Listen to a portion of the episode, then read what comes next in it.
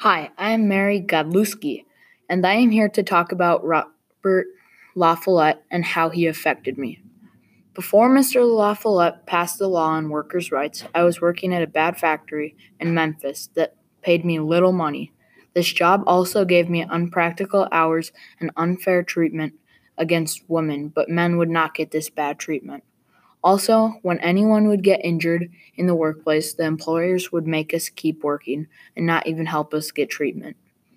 It was then when me and my women colleagues protested that this factory gave us better conditions, but then the company found replacements for all the women who marched and fired us all.